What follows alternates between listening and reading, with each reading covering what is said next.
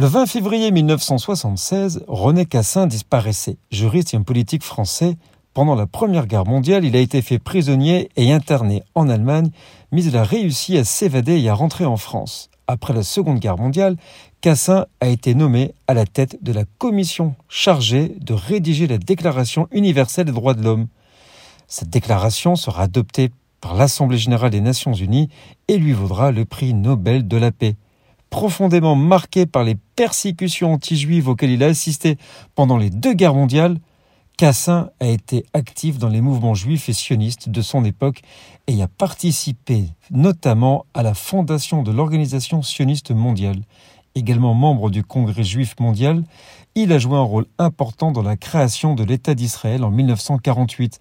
Sa judaïté lui a valu de nombreuses distinctions, notamment la médaille d'or du Congrès juif mondial et la médaille d'or de l'État d'Israël. Il est décédé ce jour en 1976, laissant derrière lui une importante contribution à la défense des droits de l'homme et à la construction de l'Union européenne.